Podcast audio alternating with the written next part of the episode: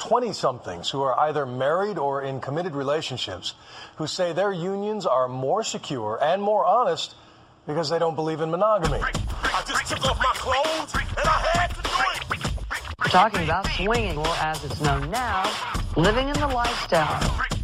We're gonna have to get you some punani. Technically, an orgy requires a minimum of six participants. How my three way? This is a new generation of swingers. Waves of it coming at you on Friday, Saturday. By Sunday, your nuts gonna be drained. Oh. oh. Oh.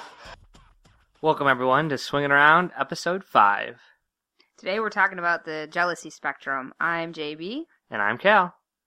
So before we get started with the episode, as we normally do, we'll start off with our little lifestyle news, lifestyle business. So last time we left off, we were talking about going to a holiday party and how we are looking forward to that. So we've done that, gone to the holiday Yeah, we party. we had our Christmas party. It was pretty fun, and It was pretty fun. as we expected. The female Santa outfits were smoking hot. they were well. Weren't you a little iffy on if they were going to be hot or not? Right? No, I was iffy on if and if there'd be any male Santa Oh, Claus yeah, outfits, male and there weren't. There, No, there there wasn't a single any. guy in any kind of a male Santa Claus. Although there was a guy wearing all spandex, like like spandex black shorts and a spandex black top. It was it, it wasn't Christmassy or even holiday at all. It was it was kind of an odd choice, but. Uh, the guy had a decent body, so I guess it was okay. Yeah. he was also like six and a half feet tall, which wouldn't work for me because I'm on the short side.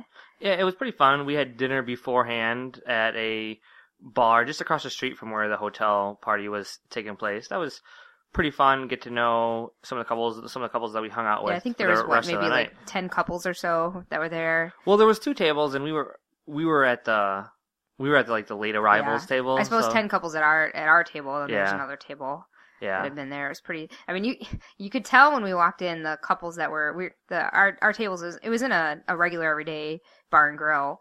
Um, so there was just normal people at the place as well, and we had a bunch of tables reserved in the back, and you could immediately tell who our crowd was because the women were all dressed sexily, and the guys you could tell had all put a little effort into what they were wearing too. So yeah. You can you can clearly tell they you were can- the we were the hot group. the, you, the swinger out. crowd. You can tell that there's something about There's some that effort group. put in. yeah, yeah, they're all fun and flirtatious, and it's a good group to be a part of. And it's always fun to hear everybody's stories, getting to know everybody and talk to people. Because I don't think there was nobody there at the dinner who we, we had met before. Only the um, leaders of the club who arrange the parties. hmm Otherwise, nope, nobody there that we'd met before. But everyone was nice, and it was a good opportunity to get to know some people in a more intimate setting before moving on to the party, which is a lot of loud music and dancing, and of course, there's still a lot of flirting and and just talking and mingling, but it's not as intimate because you have to talk so loud over the music and whatnot. We had a funny realization at the dinner, right, or immediately following the dinner, that because we still feel like we're the new couple who's been in the lifestyle for only a couple of years, but we came away from that dinner feeling like we were the the couple who had been in it forever. It's true, yeah. It seemed like everybody that was around us had only gone to one or two parties, or they'd only been in the lifestyle for a few months. And here we are with all these stories and experiences, having been in the lifestyle for a couple of years, and we were the ones who were the experienced couple at our table. You know, Yeah, it was interesting having the tables It was probably about the first time where that's happened, where uh, you stop feeling like. I mean, I've known that we haven't been newbies for a little while, but I really felt like we were the experienced ones then. And Yeah, It was just a. absolutely. It was just an interesting. It was interesting having being in that position. I'm kind of looking forward to ushering some newer couples into the lifestyle too, and showing them the ropes and watching them evolve. I'm I'm looking forward to that a lot. Maybe taking a little swinger virginity. that would be fun. That's kind of hot. That, that is pretty hot. Yeah, I agree. And the one other thing that happened at this party that hasn't really happened to us in the past is I turn around and there's a guy that I recognize, and I realize I recognize him from our vanilla lifestyle. Oh yeah, that, I, you, I actually ran into a ran former into a former co- coworker. That is. Yeah, it's a, I I had I recently changed jobs within the last couple of months, and of course, it happened to be a guy that I used to work with. It wasn't somebody that I worked closely with. We just happened to work at the same company, but still, it was like a holy shit moment. My heart sank, and I was like, "Oh God, my secret's out." And then I thought about it and realized I had no idea that this guy was a swinger when I worked with him. There was never any inclination, which means that his secret is equally, you know, I I'll keep his secret just as much as he'll have to keep mine. Otherwise, he's outed too. So, yeah, that is the funny. That was the I mean, funniest my, thing. my heart dropped for a moment until I realized, like, of course he's not going to tell me, tell about me because he's going to have to out himself in doing so. Exactly, and plus it was a former former coworker, so it's not the same as having worrying about somebody at your current job. It's not the same as your current job, but at the same time, it's it's a company that I left on good terms, and I don't know. I could see myself eventually going back if if times were ever right or appropriate. It's not a company that I ever want to burn a bridge down Yeah, with. that's true. So it's not a rumor that I would want to be spread, even though I'm not currently there. So- Yeah, it's it's funny for or it's easy for me to sit back and laugh at the situation, but I guess it would be pretty nerve wracking to see somebody from a current job or a former job that you haven't left for all that long. It was only a few uh, a few months ago, I think. Yeah, and I wasn't quite sure how to approach it or talk about it. I was my my inclination. We both saw each other. We made eye contact. We gave each other the kind of head nod, and then it was the nod and turn and go the other opposite direction and avoid each other. And then, of course, you have to go and bump into the girl that he's with, and then have to apologize for bumping into her and strike up a conversation and bring out all the awkwardness. Yeah, yeah, but still, it was fine. Plus, it's both of your secrets. Uh, It's true, yeah. I'm sure he doesn't want it to get out. No, I'm sure you he don't want wouldn't. it to get out. Yep. But and like you said, you were you were both in the lifestyle. Well, I mean, you don't know for sure that he was, but you were in the lifestyle, and Yeah, I have no idea if he is or isn't. Nobody at your job. I mean, we've been to these parties any- a few times and hadn't seen him before. Nobody at your job had had any idea, and No. and this individual might have been we we just might not have seen him at parties yet, or Mhm. maybe, maybe this was his first party. Who knows? But Yeah, you said I, I think had, my secret's safe with him because his secret's certainly safe with me. I'm yeah, not about to and you said that you had no idea that he was in it Mm-mm, either. Not I mean, at all. He was always a good dresser, but that doesn't mean a good dresser does not equate to swinger. I Uh, mean, swingers are good dressers typically, yes, but it doesn't mean if you dress well that you are a swinger. They typically try One to dress to impress. Exactly. So So that was, that was a new experience. The other thing is that we started to get some emails from from from some very sexy listeners. We did. We've had a few emails roll in, and I can say for a fact that we have some very sexy listeners out there. We do. Ow, ow. So thanks for writing and the kind words on the show, and please keep keep writing and keep sending those pictures. Keep giving us your feedback. We'd love to hear it. Yeah, that was it. That's great. And if you ever have any comments, suggestions, or topics or anything you'd like to hear about, send us a line. Yep. So with that, how about we get on to the topic of today's show? Sounds good. which is the jealousy spectrum. And we're not just calling it jealousy because it really is truly a spectrum.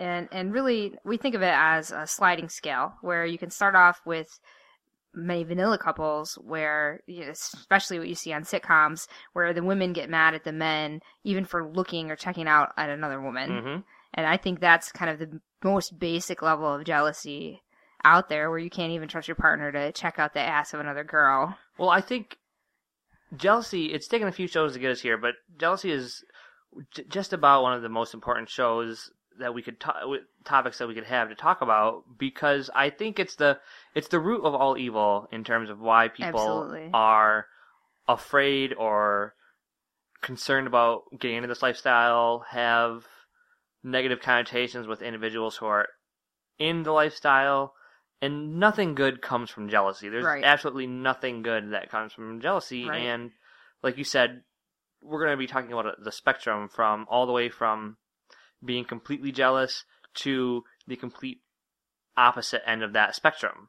And then anywhere in between, you can be anywhere in between, and you can be at one point, and then be at, at a different point at a completely different time. You're not always going to be at the same at the same point. yeah, it comes back to your comfort level and what you're comfortable with your partner doing and what you're comfortable seeing happen with your partner. And I know for me, when we first started talking about getting into the lifestyle, jealousy was my first real concern. Was I don't know if I can see you kissing another woman and be okay with it. I don't know if I could see you touching another woman's breasts and be okay with it because it's not me and it's only supposed to be me. And the more you think about it, well, why do I feel that way? part of that was because well we're married well married means we're supposed to be in a monogamous relationship we're only supposed to have feelings and touch each other and that's what society tells you hmm but on a really intimate level does it matter. Do i do i really care if you kiss another woman if you're not emotionally attached to them? No i don't. But i thought i did.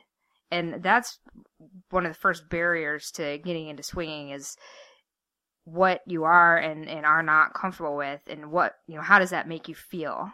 Yeah, I think that's a that's a great point because it is society that tells us it sort of guides people along the path of starting a relationship and how you should feel and that person should be only yours and I that's usually a pretty good it, it works out fine when people are getting first getting into the relationship and getting established Right, and I think that's how it should be when you're first getting established. Is you should.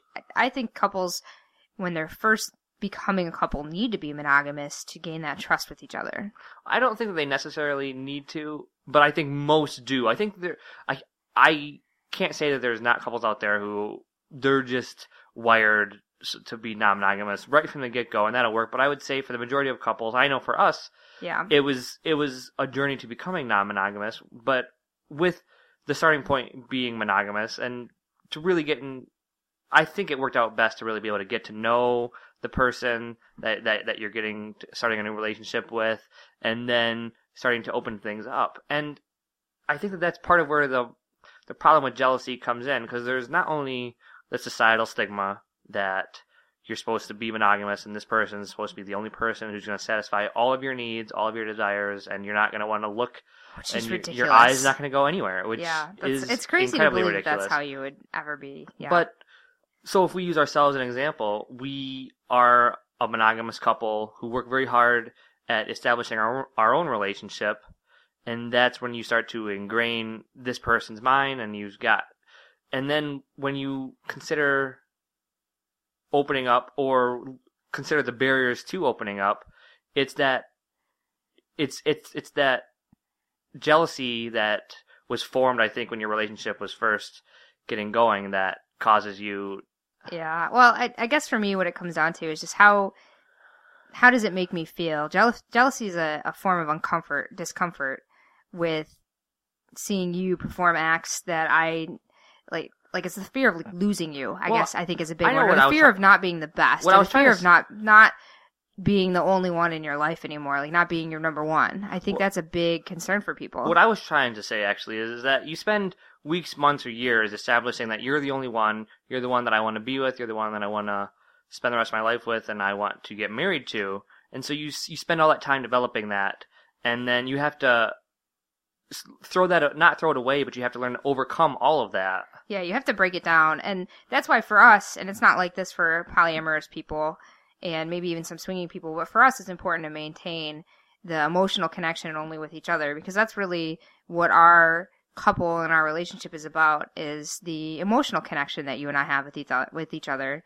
And everything else that we do is sexual, and we know that it's only sexual. And I think that's what's enabled us to work through jealousy is the knowing that we're not bonding with other people on an emotional level. So, I mean, for me, jealousy is really a, uh feeling un- uncomfortable or seeing you do things and, and having like a scared, a, a feeling of being scared or, or self consciousness or even maybe a little bit of, uh, maybe even a lack of self esteem. And I think some people might experience. And I think all those things can contribute to jealousy. It's just a, kind of a trust thing. I think is is what causes jealousy.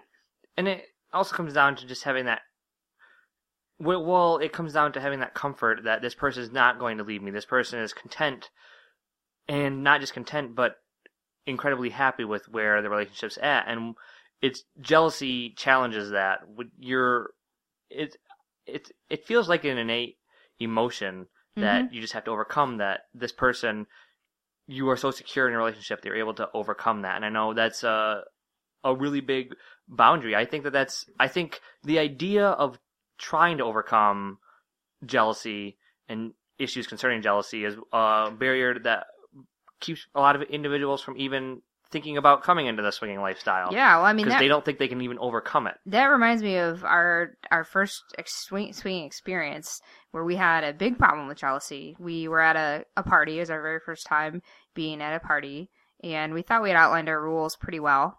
uh, it turned out that we hadn't outlined our rules pretty well. So we went to the party. We, you know, we danced with each other and we mingled a little bit, not a whole lot because we were both kind of nervous about how things were going. And then we were at the after party, and I think we might have told the story in a previous episode. I'm not sure, but at the after party, we, we didn't really know, you know, where to go, what rooms were the true after party versus which rooms were just individuals who had their door open, and we were just wandering around exploring to see what things were all about. We wandered into a room where there were a couple of couples going at it, and we decided to start having sex on the bed next to some of the other couples. I think there was a couple of women who were uh, making out with each other, and I think there was a uh, naked guy there who was just watching. And Cal and I just started to start having sex on one of the beds. And Cal got off for a second, and one of the women started to blow him. We hadn't talked about that, and I got very jealous because it wasn't something that I was expecting. It I didn't know how to feel about another woman's lips on my husband's cock. It wasn't something I was comfortable with yet because we hadn't talked about it. And rather than stopping the situation, I just got up and left. I got really upset and really emotional. Cal followed after me, and we proceeded to have a huge argument in the hotel room. I mean, it was huge.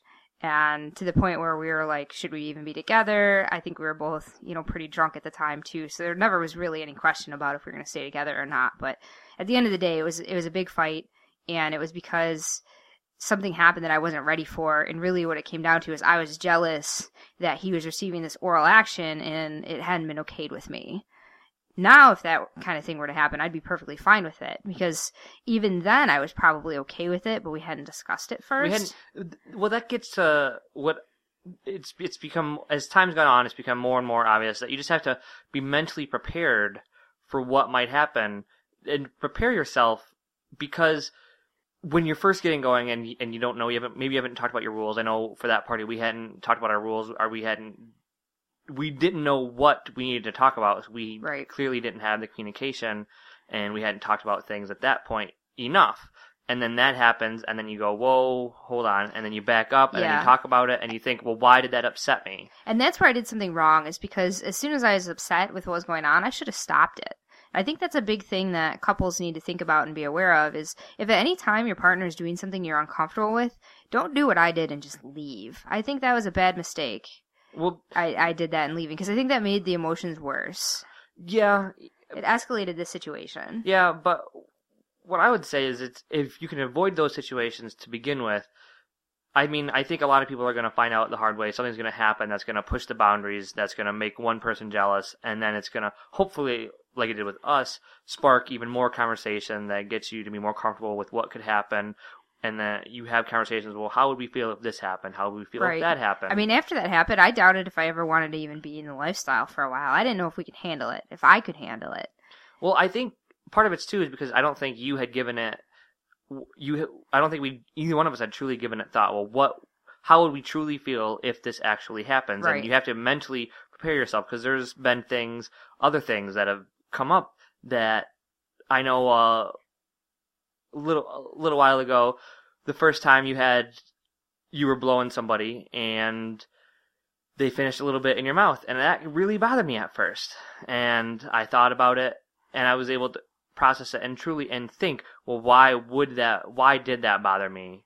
And being able to work through that on my own, hmm and now I'm I've gotten to the point where that's fine. It's it's okay, but it's not something that had come up before, and I just hadn't processed it. I think Yeah. it's jealousy is such a powerful thing you have to overcome. I don't think you can just overcome it. You have to think about Yeah, you have, to, you have to realize why. and realize that that's. I think I actually am okay with that. But when it's something you haven't thought about before, you're the innate societal values, just like at when at the hotel party when Yeah, and- I was getting blown and that was you know that was the huge problem then. Yeah, and for me the problem was that's my husband. What are you doing? Your husband's not supposed to be blown by another person. That that started off, and then it it led down the road of what if she's better than me? What if what if he likes blowjobs from other women more? What if he doesn't want to be with me anymore? It was all those insecurities that started to crop up. Mhm. Which since we've been in the lifestyle, I've realized you're not going anywhere. You're my man. You're always going to be my man, and that's how it is for couples in the lifestyle. They're you have to be secure in your relationship, and that security is what will allow you to work through your jealousy issues. And that's how it was for me with with you and the cum in your mouth. I had I asked myself, well, why? Now let's know. My preference would have not to have been to have the cum in my mouth. Well, it's going to happen though. it is. And, it's true. You can't avoid it. And when I, and I mean, even without even pre cum, I'm sure every. T- I mean, I'm sure plenty of women have gotten my pre cum, and you've Mhm. gotten pre cum from other guys. It's just explicit.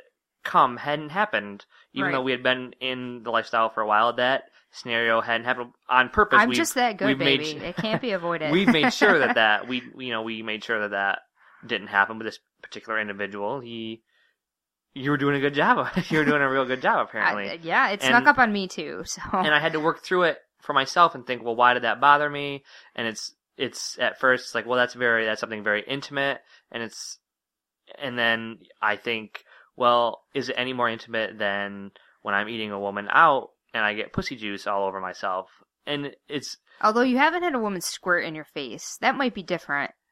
No, yeah, yeah, I haven't had that yet, and it, it it might be different, but just being able to work through these things on your own terms, and for us, it's especially for me, I almost have to work through it as it comes up, which is unfortunate. But then you can, it's it's it's like making a mistake. You get jealous at something, then you work through it, and then that, that doesn't happen again. That's not to say it won't happen again, but it's the old thing, you know, the old adage that you make a mistake, it's okay as long as you don't make it again. It's I get jealous at one thing, then I work my I mentally work through it and we talk about it and realize that all the reasons why it could or would bother me, they're all insignificant and they don't matter. Right. And they're just barriers to Barriers having to fun. barriers to having fun, barriers to that point out insecurities.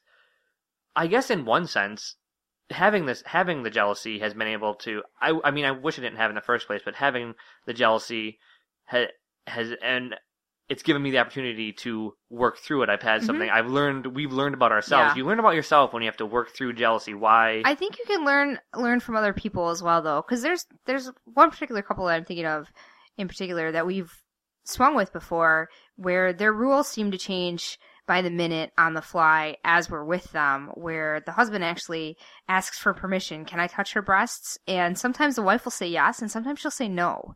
Or the husband will say, "Can I kiss her?" or "Can I do this?" or "Can I do that?" And the rules change based on the wife's emotions at that particular Well, time that- and place. And I, I think that's a big that insecurity couple that you're talking about, they should. We had a good time with them. We playing with them. Nothing ever got beyond. There wasn't. Nothing ever got beyond. Same soft, room, same soft room swap. sex. No, we yeah we we didn't even do we any didn't even kind swap swap with them. I mean, there's too much insecurity. I didn't, little- we didn't even want to go down that road. There's a little bit of hand stuff that was going on, but yeah, it's not. But un- even then, it was the husband touching me and the wife. You could see it when she found out. She was not. it's not about it. uncommon for individuals to ask permission from the opposite partner or the other, like for the male partner Yeah, to can- ask you. That's Can I touch your wife or whatever? yeah, that, or That- can I can, and- can I touch you? Really, you you that's a good thing. You should But like this- that. But to have to ask your significant other, But when your own have the when you have to ask your own spouse, what that shows me is that you haven't talked out your rules enough. That it's in the moment where you're making Mhm. it's you're making it up, and that is where problems and jealousy are going to come right. in. And when the when the answer changes, where sometimes it's yes and sometimes it's no, that leads me to believe that there's some insecurity in that relationship. Where if the wife is sometimes okay with it, but then sometimes not, why isn't she sometimes okay with it? You know what what's leading to her to sometimes say no? Well, I think what it is, and that is an insecurity. Like, oh, he might be enjoying it too much. I've let him do Well, no, it too much. I think what it is is that. So I'm going to use this couple as an example. What I think the problem was with her in particular is that she hadn't decided in her own mind. They haven't discussed their rules and established where their rules was. So she was making it up on the fly. And I think it's we're in this scenario. I don't want to let him down, so I'll let him do this. But then it's then, then it's like, oh, I I've let then- him do it too much. then or I yeah I wasn't really I wasn't really comfortable. I wasn't really with comfortable with that. that. So hold on, yeah. next time I'll back off. I think it just comes down to not having communicated the rules. Yeah, It's I, wonder think if he. that's an incredibly clear sign that the rules haven't been talked about. Yep. When in the moment you're asking your own spouse, "Is this okay?" That should be discussions that happen before the party, before the meetup. Yeah, and I I wonder if it was his idea to get into the lifestyle, and he sort of pushed her into it, and so she was still bringing along some discomfort and some uh, whatever baggage she had. If she was still dragging it along, that she was begrudgingly entering in the lifestyle to keep him happy. Now, the thing I could see coming up where in the moment you ask your spouse is maybe something something is just out of the ordinary comes up and you're not and it's it isn't something you've talked about. Yeah, if talk- you don't have a rule currently established for whatever the scenario is, you most definitely need to ask. And you- you, need to constantly be evaluating but your rules. for things, simple things, kissing, general basic touching, those are things that have should have. They're not something. There's they're they're actions that are ex- to be expected to happen. They're not something that's Yeah. gonna happen just off the fly that you wouldn't have ever considered happening. So that's definitely something you should have talked about. Kissing is an interesting one though, because we we've talked about this before. Because kissing is a sexual act, but it can also be a very intimate act. It can go either way, or sometimes both. So kissing, I know we've had to be careful about with some ground rules because you can make out with someone and have it be completely sexual, but you can also make out with someone and have it be intimate and have it be more than sexual, but be emotional as well. And what you and I came down to was, well, when is it emotional and when is it only sexual? And really, the best way that we could say it was to use your judgment and don't make out for too long.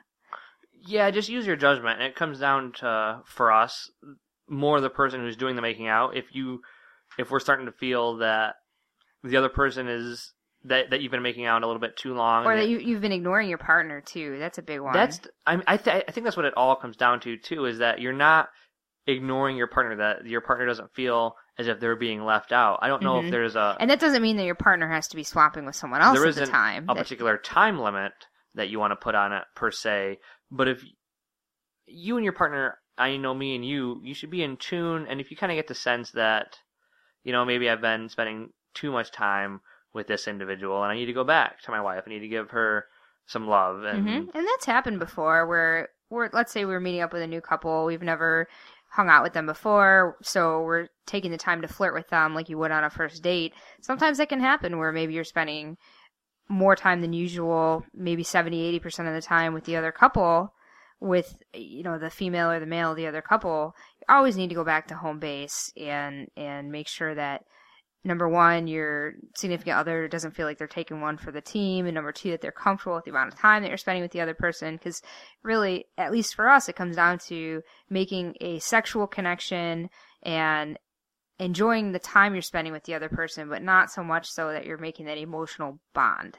And obviously that's us because there are swingers out there who like to, uh, who fall a little bit more into the poly side of things where that emotional connection is something that they are looking for. But for us, we're looking for friends, but we, we aren't looking for that emotional connection where it could, where, you know, it starts to lean towards more of the poly side of things. We, Yeah, we're I don't- definitely, I don't, want to start to fall in love with you. I feel like we're definitely Well, you, And- Cal, I do, but somebody else. I'm not looking for love. I, I've found love with you. I feel like we're definitely in the that's in from what I talking to other people, that's definitely an old school swinger mentality.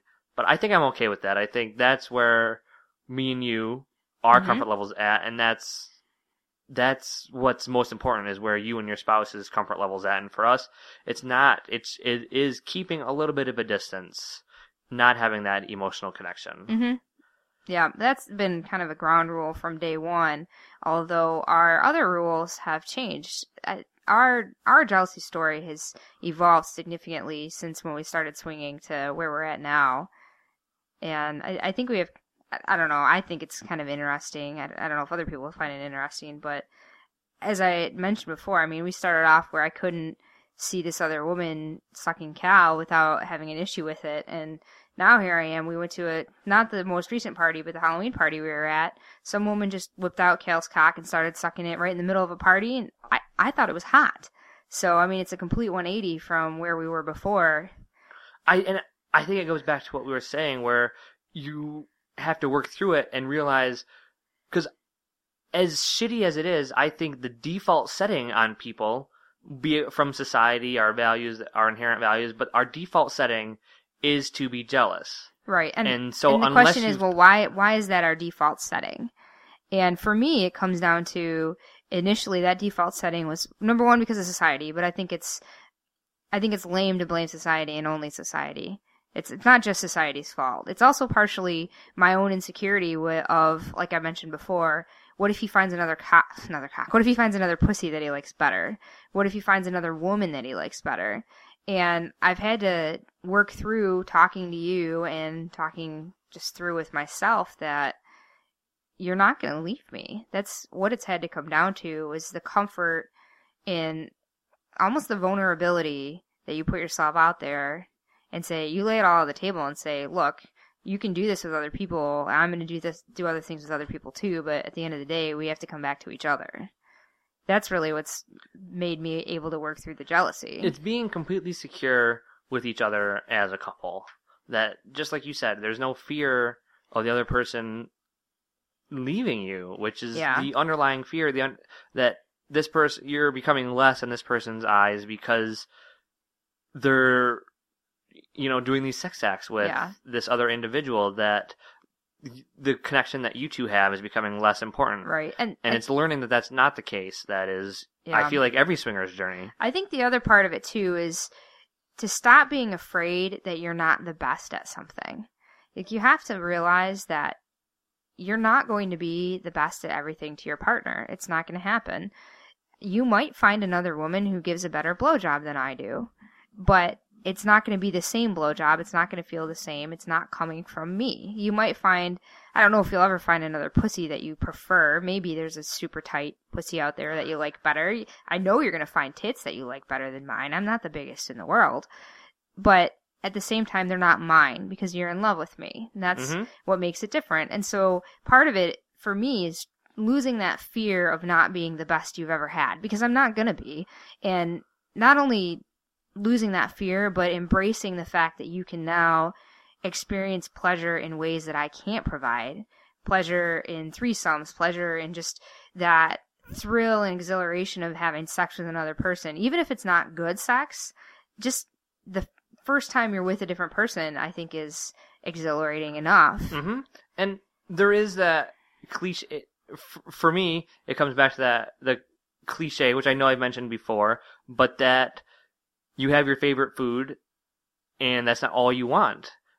It's your favorite food, but you still need a variety. You need a variety, and it's it's working your way through the jealousy spectrum, which is something I want to actually talk a little bit more about specifically. Is the spectrum? It's working your way through that spectrum and getting from one end.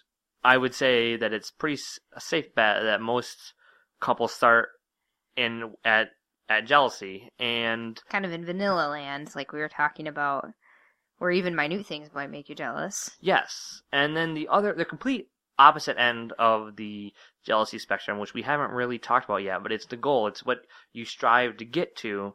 Is we've we've come to learn about this term, which, from our understanding, is comes from the uh, the the poly side of things is uh, compersion, which is where jealousy is exemplifies the insecurities that you feel. Compersion is deriving pleasure in your partner uh, finding pleasure, in your partner having pleasure, being completely content that they are receiving pleasure, regardless of who's doing it, Mhm. regardless of what's happening. Just the fact that they are getting pleasure, you're you're you're getting enjoyment from that. Right. And I, I don't I think I've said this before, but I love the male orgasm. I watch gay sex. I love to see a man come. So obviously I love to see you come, but it hasn't been until recently that I've been okay with seeing that I would be okay with, with seeing you come at the hands of another woman and it's getting through that jealousy. It's realizing he's having a good time. Who cares if I'm the one who's doing it to him? He's still coming home with me tonight. That's that's exactly right. I- Regardless of what happens at all, I'm going home with you, and you're going home with me, and we nothing's going to change that. And it's learning that nothing's going to change that that gets you over those humps, those jealousy humps that you always have to go get over. I think there's still going to be couples out there who just don't get over it, who can't. I I don't think every couple is going to be able to get over the hurdle because I think there's people who aren't necessarily emotionally intelligent enough with themselves to figure out why they're jealous. And I think there's plenty of people out there who get jealous and then just shut down and say, "Nope, not going to do it. It makes me feel jealous. That's the end of the story," and and don't work through it. Well, I'll say there's probably And I think they're missing out. there's probably tons and tons of couples out there who won't get to that point, but I don't think there's anybody out there who can't get to that point. And I know even between us, I'm the one who a lot of the times has had us explore why we feel a certain way, and that's been difficult for you. I mean, out, even outside of this podcast, and that's part of the reason why we wanted to start this up. Is just we have these conversations together. Why not have these conversations with us and all of our listeners? It's true. He does push me beyond my comfort zone pretty frequently. More often in other topics than sex. I think sexual topics I am pretty comfortable. It's usually other things that I have But- a hard time with, but Well, it, there's there's been a lot of through, there, throughout our time in, in swinging. There's been a lot of conversations about you really have to explore why do I feel a certain way, and for a lot of people, diving into that part of their psyche is difficult. Is not something that they might do all the time.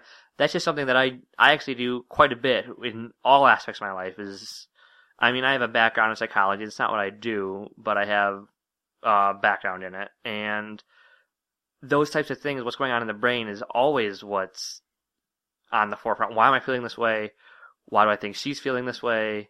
What do I need to do to change the way I feel? Or am I content with how I feel? I just want to know why I feel that. and my brain just doesn't think Those are I'm a math and science girl through and through, so you can see he So, pushes me those are, a lot. those aren't concrete terms. Those are you know those Right, but you can imagine couples out there who are more like me and less like you, who just won't work through those barriers. exactly. I think I don't it'll think happen. I don't think that I like like I said. I think there's a lot of couples who won't make it there, but it's not that they can't. If they were to talk to the right person, Well, or now you're dealing with semantics, won't versus can't. To me, No. I was meaning can't by they Well- they they've put up their own physical barriers, so therefore they can't do it. They don't have the they don't have the the mental capacity to work through it. I mean, that's a classic example of where where my psychology background brings that in because comes in to play quite a bit because it is semantics, but there actually is a very distinct difference there. Because given, I think given the right person, let's just say they were to have a deep conversation with a therapist about their insecurities, because let's face it, everybody has jealousy because of their insecurities, and it's usually not life detrimental where they're gonna seek out a therapist, but almost everyone could sit down with a therapist and talk about insecurities in their life, be it Mhm. anything from daily life to their sexual life to anything. And if they were to sit down with the right individual, maybe the right individual could push them to have these conversations. I suppose so. So I think while you're right, I don't know how many couples out there are going to go to a therapist because they want to swing. Uh, No, no, no, and I agree, I agree. But what I'm saying is that you you kind of brushed it off that oh, saying won't and can't is almost the same thing. I actually think there are pretty significant differences because in potential, a the potential is there. It's not being realized. It's not. It's not that they're emotionally incapable of doing it. It's that given the resources that they have, they're incapable of doing it. But given the right resources, the right person to talk to, the right person to nudge them and push them and ask them the right questions, the, the, the tough I suppose so. I just don't think that uh, there's going to be swingers who do that or uh, seek out those people, couples who seek out those resources just so they have the capability of swinging. Well, Unless they're a couple that's in in the in the area where they're actually going to break up because of it. Which I mean, I'm sure there's couples out there that are like that. That it's we we need to see a therapist. There's something wrong in our relationship, and what comes to light is that one of them wants to swing. and I, That's and I definitely agree. possible. I just wanted to. It actually isn't an is- insignificant distinction that I was trying to make. So hmm So I think one of the other things that I want to talk about relative to the jealousy spectrum is how it's ever changing. So I mean, we we just talked about spent a lot of time talking about how couples can evolve on the spectrum, but I think we also need to make note that you can actually move backwards in the spectrum too. So you may make advances and let's say a couple initially starts off as same room sex only and then they they move to increase their comfort zone and become soft swap and then maybe eventually they become full swap that's not necessarily always permanent i think that there can be things that happen in a person's life that can add insecurities back that that you've initially weren't there and actually cause a couple to move backwards in the spectrum or have to reevaluate their rules and maybe increase boundaries a little bit more Oh, most definitely. That's it's it's a fluid spectrum. You're what you're okay with.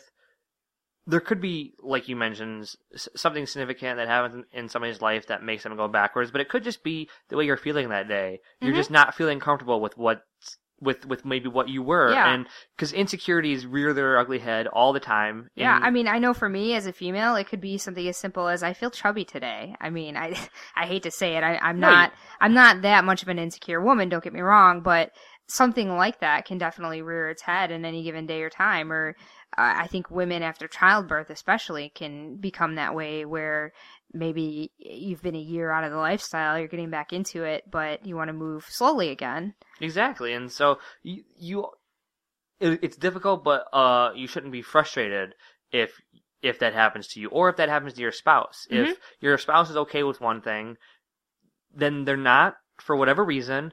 You just have to respect your spouse and talk about Right. it. But I think it comes down to you, you also need to be consistent with a given rule at you know whatever party or whatever it is you're at. Not not like that other couple that we mentioned that had to ask permission every two seconds, Mhm. where the the answer was constantly changing. Mhm. But I mean, I, I don't think the jealousy spectrum changes that quickly, but it can change from day to day or event to event. And I think it also depends on the couple that you're with or the couples that you're with, because if one person, you know, if I start to feel that maybe you're becoming more emotionally attached or or actually what we've experienced more recently is the female in one of the couples we were hanging out with seems to be getting more emotionally attached to you. And for me that that was a, a deal breaker. And so rules had to change specific to that couple because we didn't we didn't want that emotional attachment to happen. There was some clinginess actually happening that i was not comfortable with. And it turns out you weren't comfortable with it either. Hmm And that's not something to have a conversation right now, but I think even that is insecurities that we have. I think the fact we we we mentioned today that we're not comfortable with the emotional attachment, but I also that's something for another day for a conversation as well. What would it matter if somebody if we like a couple if the what would the consequence be if the couple if the woman is emotionally attached to me or the guy's emotionally attached to you? Yeah, and I guess I, I didn't have any pro. I knew you weren't emotionally attached to her. I had no I I had no concern of that. It was the consequences of her being attached to you that I just didn't want to deal with. Exactly. If, I mean, if that would prevent us from being able to swing with other couples, have- if if they would actually be essentially a form of a cock block, that's what I didn't want. So I mean, don't get us wrong. We definitely have things to talk about, just like that. There's always, there's always things to talk about. I don't feel like you. There's every scenario. There's always new things oh yeah, after every party, there's something to talk about. because I mean, the most recent party we were at, we were flirting with probably four or five different couples, and I'm sure there was something that came up that's worth noting. because I have to I have to recognize, even though we're both at the point where we don't want we want it to be completely sexual and not emotionally attached. There's insecurity there. I mean, people listening earlier, 20 minutes ago, are probably thinking, "Oh, what?" When when when we said that, that that's just insecurity, and I recognize that it is, and I don't Mhm. I don't. But the, the thing is, is I don't know if I want to be at the point where I'm okay with With e- with with emotional attachment, because that really is leading towards the poly side. I don't know. I mean, that's just things that we have to think about for ourselves, Mhm. and I'm sure that will that, I mean, that those topics will come I up don't on see the not podcast. wanting emotional attachment as a form of insecurity. I think that's more of a rule that we're just setting. But why is it a rule? I suppose you're right. That's topic for another podcast. We're not exactly. going to get into yeah, that. yeah, here. yeah. We're not going to do it right now, but because I'll I'll, I'll just say this: I don't. This is him pushing me into new boundaries. we have rules for a reason, and that's a perfect example of not becoming emotionally attached. Is a perfect example of a rule that I think we have that we're both very comfortable having, but that we haven't truly talked about exactly why we want that rule. What would happen if we didn't have that rule? What would and if we didn't have that rule, what could come of it, and what would those outcomes be? So, I mean, that's a that's a whole topic of conversation right there. That and honestly, I don't know if I'm ready for that conversation yet. So yeah, yeah. I just wanted to. I felt like that was a little bit of an elephant in the room that we've stated that. well, yeah, and we don't want to be uh, hypocrites either. I mean, we have our own insecurities, and that is definitely one. Now, I'll I'll point out that there's a distinction that I want to make that I'm not sure if I want to be if I even I want to be okay with almost everything. But that doesn't mean that I want everything to happen. I because my goal is to get jealousy completely out of my life and Mhm. get and to be I don't know it'll comp- ever be 100% I want completely complete gone. compersion. I think it's gonna rear its ugly No, I head every agree, now I and agree. then. That's it's, the- It's never going to go away 100%. That's the pie in the sky goal, though, is to Mhm. have no jealousy, and so that would mean who cares if there's emotional attachments? I guess is what that would mean, but I don't truly know if I actually want emotional attachments. I mean, those are things I have to work out, and me and you have to work out. Mhm. So And I guess there, the other question might be too is it, are are we capable of emotional attachment with anybody else? Do we even have the time or the the you know the time to input that to have that even happen? yeah, yeah, but Is- definitely, is, it even a concern that it could happen? definitely a topic for off the air talk talk between me and you and the whole show. I'm sure. Yeah. I'm sure. I can already. I don't know when that show is going to happen. No, no, probably after we've already figured these things out for ourselves, because I'm sure listeners are gonna be asking us about about that.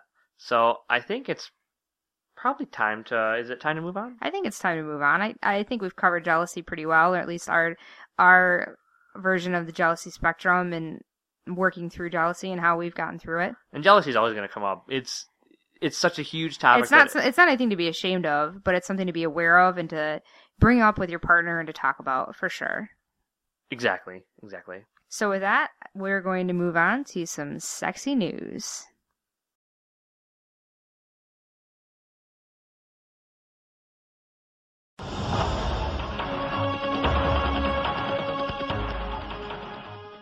Uh, all the American troops pulling out help the situation? Oh, no. So if you think you're going to, you want the money shot of them with their arms in the air, you're going to get it. It's in both of their self-interest right now. You say the money shot? The money shot, you know, yeah. And Belinda, I just can't understand how something so small can be so impressive. Well, Mark, you would know about that. So today we have three Sex in the News topics that are two of them are pretty techno- tech technologically based, and the second one, the last one, is a little bit more sad. But I'll start off with the sad one. There was a woman, Gretchen Molannen, from who was 39 in Tampa Bay.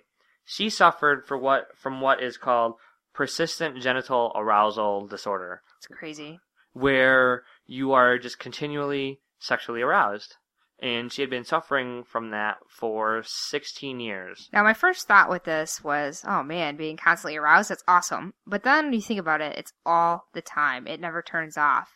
That's gotta have a play a real hindrance in your life where you're just constantly wanting to play with yourself or just wanting to turn it off at some point so you can relax and shut exactly. down. Exactly. I mean, you're at work. You're just every your everyday life. You're just you're always sexually aroused. just always and, hot and bothered. and it's That'd be difficult. it would be incredibly difficult. And after suffering for 16 years, she just recently committed suicide. Yeah, that's unfortunate. There was some. She had had two failed, previously failed attempts prior, and this time she, she unfortunately su- succeeded. Yeah, but it's, it's not something that you think about in the reverse. You know, there's sexual arousal drugs and stimulants to make people sexually aroused, but you never think about the converse of that, where you're actually trying to turn someone off. So I wonder what types of surgical procedures or medications, if anything, is out there to try and Well- help people like that. It's it's a sad situation. the article that I read stated that the that the doctors believe it's it's caused from malfunctioning nerves, which makes sense. It is Mhm. nerves that make you feel, you know, that sexual arousal in in your genitals. I mean, sex being sexually aroused is emotional as well, but there is that intense physical, nature to it. yeah. arousal and I mean, I even know that after I finished with a blowjob or you you, you finished me that I want you off, I want you off, my cock. off, I want you off my cock. Sometimes I try and extend it a little bit. I'll give you a, an extra bob or two, and you just cannot the stimulation is too much and Mhm. i liken her scenario to that just 24-7 and Yeah. that that actually It's no no part of that sounds enjoyable 16 years. Whew. Yeah. Yeah. That's sad. so the next news item is a little bit more fun they're a company a california based startup called sinful robot is developing a fully immersive virtual reality sex game That's cool. Now, fully immersive meaning all of your your your what your vision, your so- thoughts, your sound. Yeah, they're using a they're using the I believe it's I believe it's pronounced the the Oculus headset, which Okay. was like a virtual reality head mount that covers your eyes and your ears and um, fully immerses the senses. And Too bad it doesn't fully immerse your pussy or your cock. Because No, I mean, what good does no. it do if it turns you on unless you're playing? You got to be playing with yourself. Sinful Robots is just the software manufacturer. They're not. They don't manufacture the actual headset. The headset Mhm. is like a PC where anybody can Right. develop software so, for. so they and- put they put this game on it that you so it's Mhm. like you're being it's it, I guess it's like you're in a porn. Yeah, it's it. It could the potential could be that it could be anything. It'll.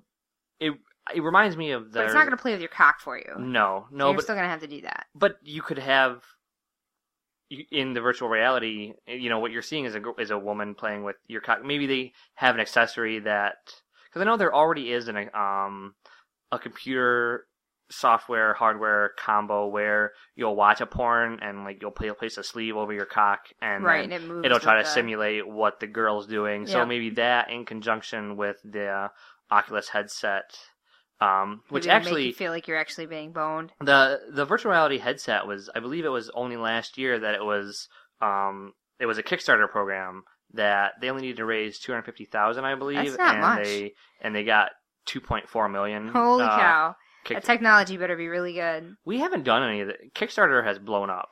I Yeah. know the Sinful Robot the virtual reality game isn't uh Kickstarter as far as I know right now, but the headset itself was and Kickstarter that's that's really blown up in the last year I think. Yeah, it's it's an interesting way and a great way for starting companies to get their idea out there and make some cash. Yeah, I think the first time we heard about that, or at least I heard about it, was last year with uh, oh, who was it? I, the, some video game developer. Yeah, you, you really hear about it mostly in video games and software. We you hear don't, about it- you don't hear about it w- with respect to porn. No, so I- it's, I it's an interesting way to use Kickstarter in the sexual industry. I know that they have it for everything, though. I know that Mhm. Kickstarter, there's com- comic book creators who get Right. their projects. It'd be interesting to know if there's new types of dildos and vibrators and sex toys out there that are being kickstarted. We might want to look into that. To I bet there is. What kind of new sex technologies out there?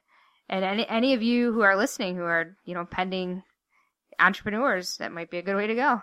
Yeah, yeah. They, I th- we should get on Kickstarter. I I almost can. There's can guarantee that there's um stuff like that. There's everything Yeah. on Kickstarter. It's a great place for Mhm. up and coming inventors to get their projects out there without having to go to the with, with without having to go to Venture capital. venture capitalists Yep. and raise that money first. So So what's this third article about? the third article is about a dissolving female condom. Now that sounds kind of interesting. I, I read the article as well, and, and basically what it is is it's they're using technology that is used in tissue culture um, to make sort of like a scaffold um, with polymers that can degrade, and then the plan is to to make this scaffold. I in my head I'm kind of imagining it to be kind of like a sponge Now you're the material. science. You're the science girl. You gotta. What do you mean a scaffold? So imagine a bunch of fibers all weaved together to form like a sponge, like a porous material. And that's what a woman would put up her. And then inside that would be embedded medication. Spermicides. Spermicides, and- and, and they're uh, thinking of if there's some kind of anti HIV, antiviral, antibacterial agents that they can embed in this and then put it in the woman. The woman just inserts it, she has her sex, and then over time it'll dissolve and release the spermicides and whatever else to make sure that you don't get STDs. So it would prevent the man from having to wear any kind of condom. It sounds interesting. It's still. It's, still just something that the very, woman very has to do. It's still yeah, it's still very theoretical, and it's still just something else. I mean, is it any easier than taking the pill or other? I I, I question if it's Yeah, I mean, any easier. The, the technology is definitely there to to create the dissolving sponge. That is there because that's that's a technology that's already used in wound care and it's already used in tissue care for burn victims, things like that, where they actually implant uh, one of these devices in you, and then over time it'll dissolve and it'll slowly release your medication. That that technology exists. I mean, I guess but it's, the- it's a matter of developing it in a way that it will release the spermicide correctly, or to release Yeah. like something that's going to protect you from chlamydia. I mean, Yeah, no- to me, nothing it's not nothing just- works better than barrier protection, and Yeah, this the- is not truly example- barrier protection. The pill example was bad because yeah, the I I said, well, is it any better than a woman taking the pill? But that's strictly to prevent contraception, to prevent pregnancy, yeah. and this is th- this is This is being trying to designed prevent to- everything. to- yeah, to prevent everything. Yeah, and, the and one-stop shop for it's not going to stop the fluids. It wouldn't stop the fluids from getting in.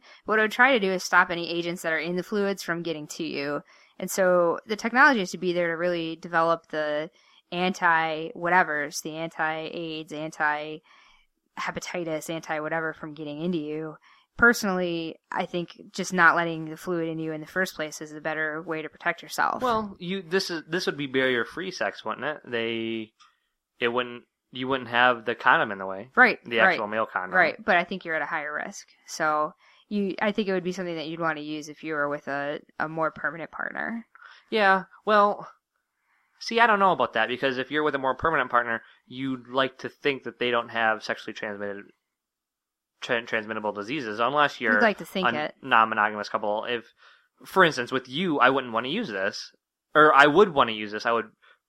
I wouldn't want to use a condom with you. hmm It it might be something to to help get you through in between tests per se. You know, if you you get tested every two months or something and you're in between. hmm But I still think it's probably not going to be as good as barrier protection. But who knows? It's still a long way off. I could be Well, wrong. yeah, it's it's like I said, the, the sure technology for the and years. dissolving sponge is there, but really it's going to be pretty- can they develop the the anti HIV, anti whatever molecules that they'd embed on It's a it? pretty cool piece of tech, and It's a good idea. We'll see what happens in a few Mhm. years if we hear. It's. I mean, it definitely won't you be. say a few, it's at least five, I would think, because they'd still have to get FDA approval. So well, a few years away. it's it's a it's a while away. Yeah, a few. I think more than a few. And with that, we'll move on to our hot scenes. Boobs.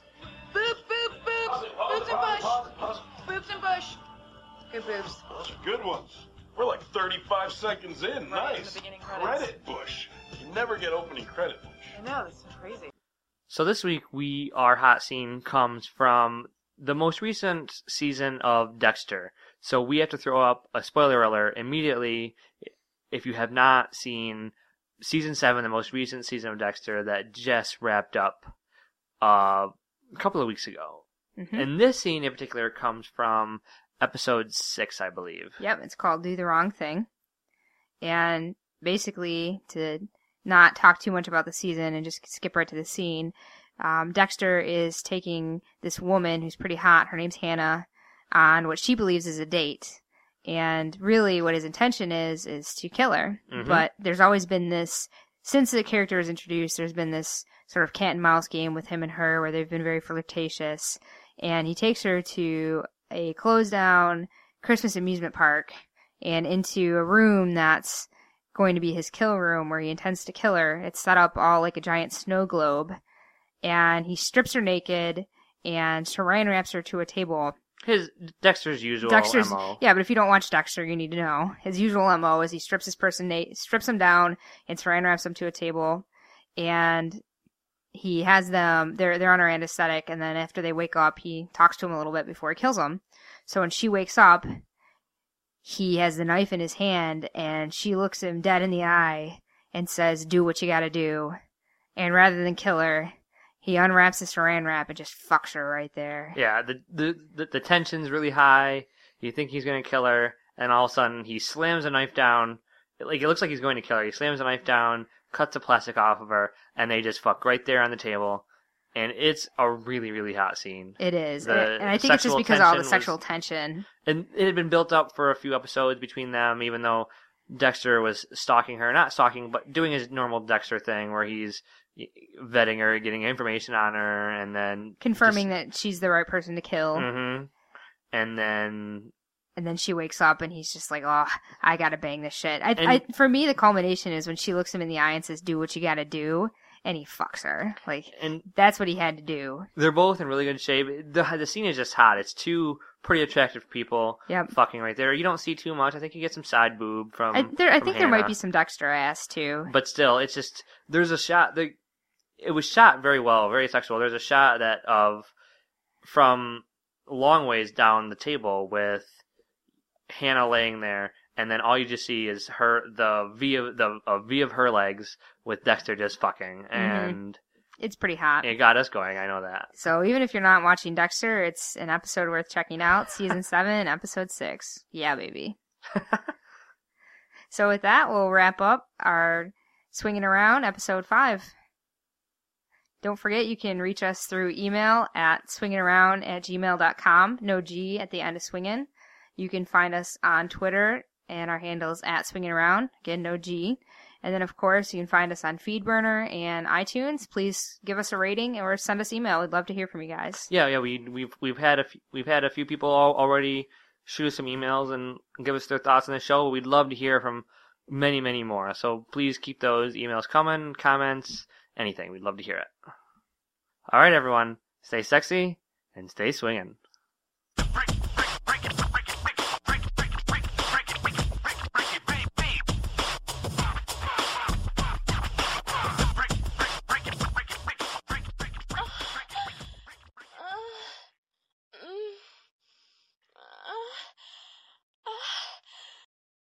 Shoot, what's my ending? Stay Oh. sexy and Oh, stay, yeah. stay swinging.